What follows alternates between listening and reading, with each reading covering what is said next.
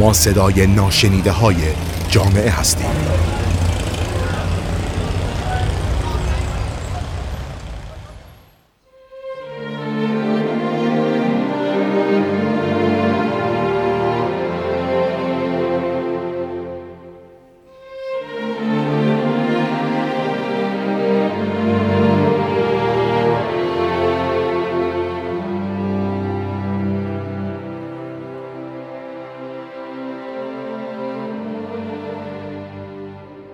سلام، من فاطمه نظری. بسیار خوشحالم با بخش دوم مرور کتاب تربیت بدون فریاد از رادیو اطلس با شما هستم. بخوام به صورت خیلی گذرا به مطالب اپیزود قبلی اشاره کنم، این بود که مسئولیت ما در قبال فرزندانمون اینه که افرادی خودآگاه و خودگردان تربیت کنیم که برای رسیدن به اون باید از چرخش در مدار زندگی فرزندانمون دست برداریم و بر روی خودمون تمرکز کنیم. خب، میریم سراغ مطالب اپیزود جدید.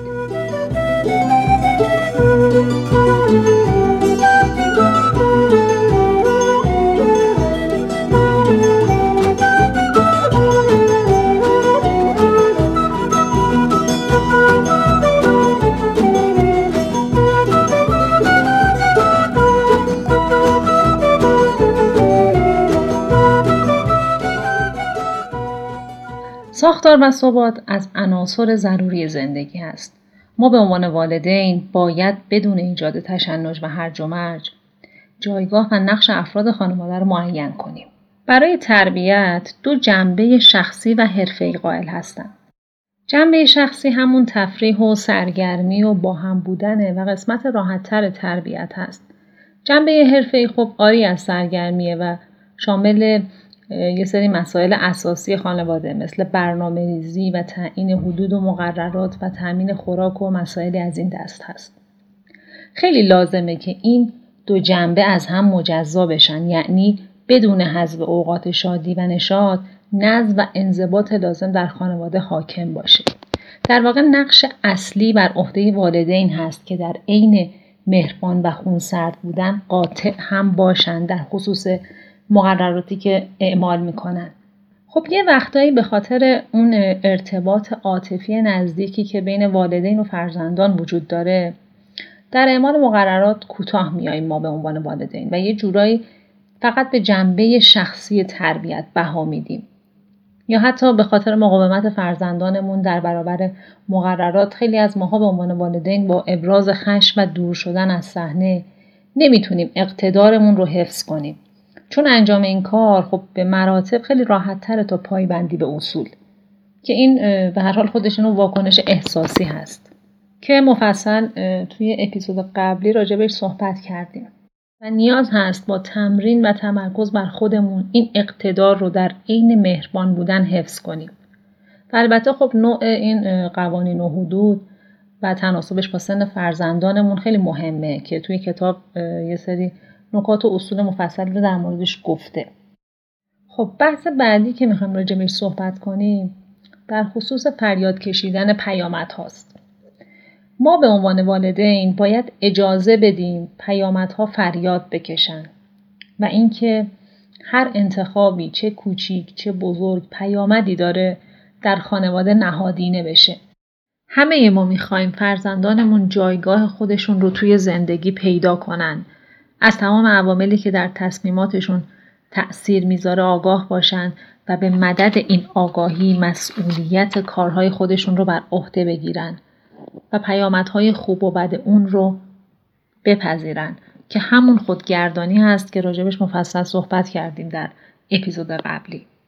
چه فرزندانمون بیشتر با عواقب اندک قانون شکنی های کوچیک خودشون روبرو بشن، کمتر دچار خطاهای بزرگ و عواقب شدید اون میشن. پس اگه میخوایم تغییری رخ بده باید اجازه بدیم پیامدها فریاد بکشن. وقتی شاهد تصمیم گیری های ضعیف فرزندانمون هستیم خب حفظ خونسردی خیلی دشواره، اما اگه قراره در حلقه ارتباط با فرزندانمون تأثیر و نفوذ خودمون رو حفظ کنیم، این امر مهمترین کاری هست که باید انجام بدیم.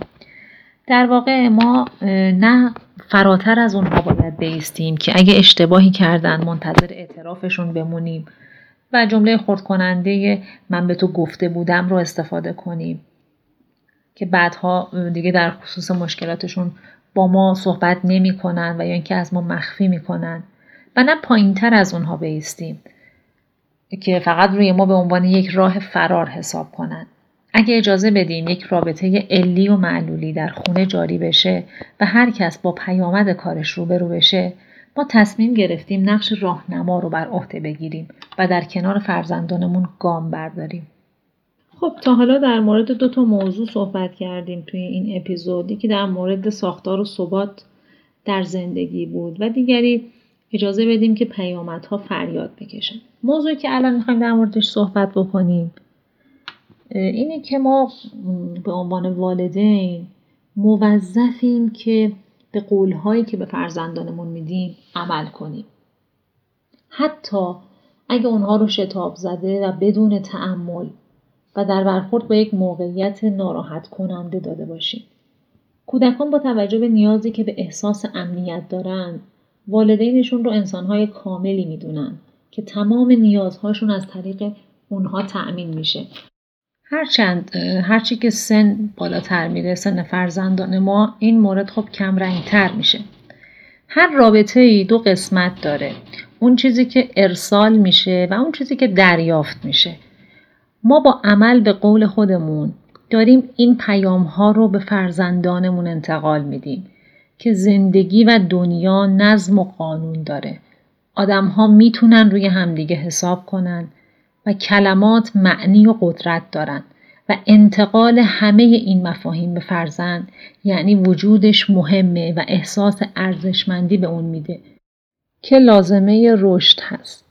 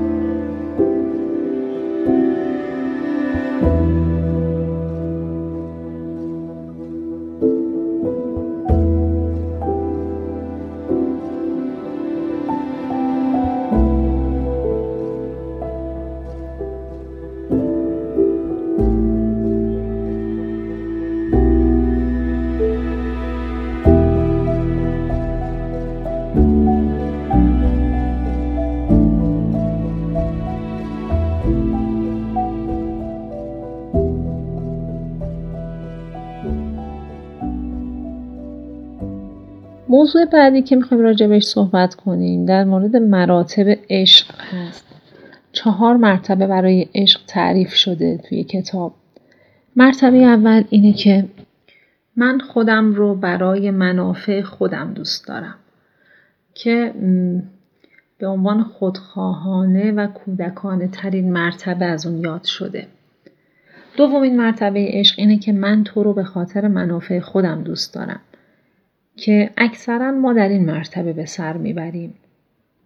حالا در توضیحش میگه که من تو رو دوست دارم و به تو اهمیت میدم، چون اگه بدونم به زندگی تو ارزش میدم، خودم رو قابل تایید احساس میکنم.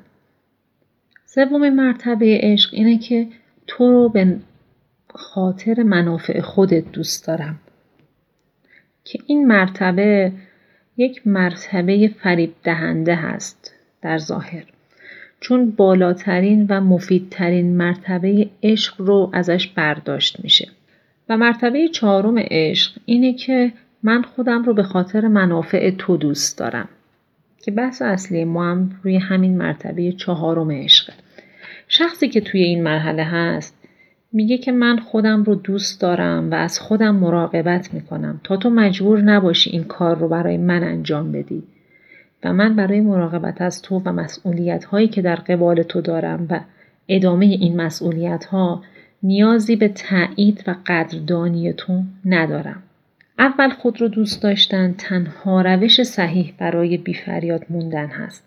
یکی از توصیه هایی که توی طول پرواز میشه همیشه اینه که اگه نوزاد یا کودک خردسال به همراه دارین توی شرایط اضطراری حتما قبل از کمک به هر کسی ماسک خودتون رو به صورت بزنید.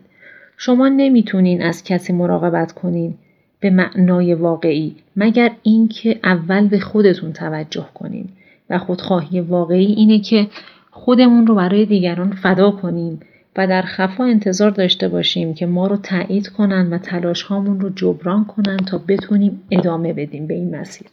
در ادامه این مبحث مراتب عشق یه تعریفی از گریختن و عقب نشینی میشه توی کتاب و تفاوت این دوتا بیان میشه. گریختن یک عمل کاملا خودخواهانه و غیر عمدیه و صورت دیگری از فریاد کشیدن هست که از نگرانی ناشی میشه. زمان گریختن ما برامون مهم نیست که داریم به سوی چی و یا چرا اصلا داریم میگریزیم. در عقب نشینی موضوع خب کاملا متفاوته. عقب نشینی یک وقفه و تنفس حساب شده برای تجدید قواست و بازگشت مجدد. میدونیم کجا میدیم و چرا داریم میدیم و به نفع خودمون و دیگران داریم عقب نشینی میکنیم. گریختن میتونه مثل سیگار کشیدن، پرخوری یا میگساری باشه. ولی فعالیت هایی مثل ورزش، مطالعه، پرداختن به رشد شخصی یا هنرهای دستی و برقراری روابط عمیق با دوستان و فامیل عقب نشینی محسوب میشه.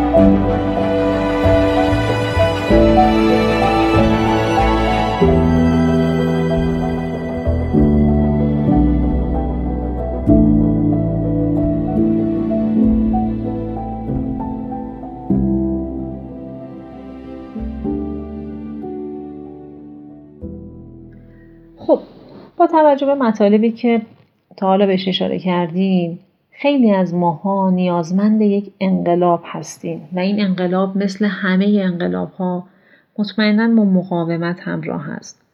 ممکنه که این مقاومت از طرف فرزندان یا همسر باشه. ما باید شجاعت به خرج بدیم و آگاهانه کنترل خودمون رو به دست بگیریم. برای کنترل واکنش‌های احساسی لازم هست بر خودمون تمرکز کنیم و خونسردی خودمون رو حفظ کنیم تا از مسیر خارج نشیم. فرزندان ما شیوه زندگی کردن ما رو زیر نظر دارن. رفتار ما بلندتر از هر کلام دیگه‌ای که از دهان ما خارج میشه. یاد بگیریم طبق اصول زندگی کنیم نه بر اساس فوت و فن‌های گوناگون. این شیوه تربیتی که توی کتاب تا حالا در موردش صحبت کردیم سفری هست همیشگی در مسیر یادگیری و رشد مستمر بدون اینکه ما گمان کنیم به پای یا دیگه چیزی برای یاد گرفتن باقی نمونده. خب این اپیزود و در واقع مرور کتاب به پایان رسید. من تیتر مطالبی رو که توی این بخش بهش اشاره کردیم و سریع مرور میکنم. در مورد ساختار و ثبات در خانواده گفتیم. بحث این که اجازه بدیم پیامدها فریاد بکشن، از اهمیت عمل کردن به قولهایی که به عنوان والدین به کودکان میدیم گفتیم. مراتب عشق رو بیان کردیم، تفاوت عقب نشینی و گریختن رو. صحبت کردیم. امیدوارم مطالبی که توی این دو بخش بیان شد انگیزه کافی رو به شما داده باشه که کتاب رو مطالعه کنید. امیدوارم با روش‌هایی که از این کتاب یاد گرفتیم لحظه‌های شیرین رو تجربه کنیم. روز و روزگارتون خوش.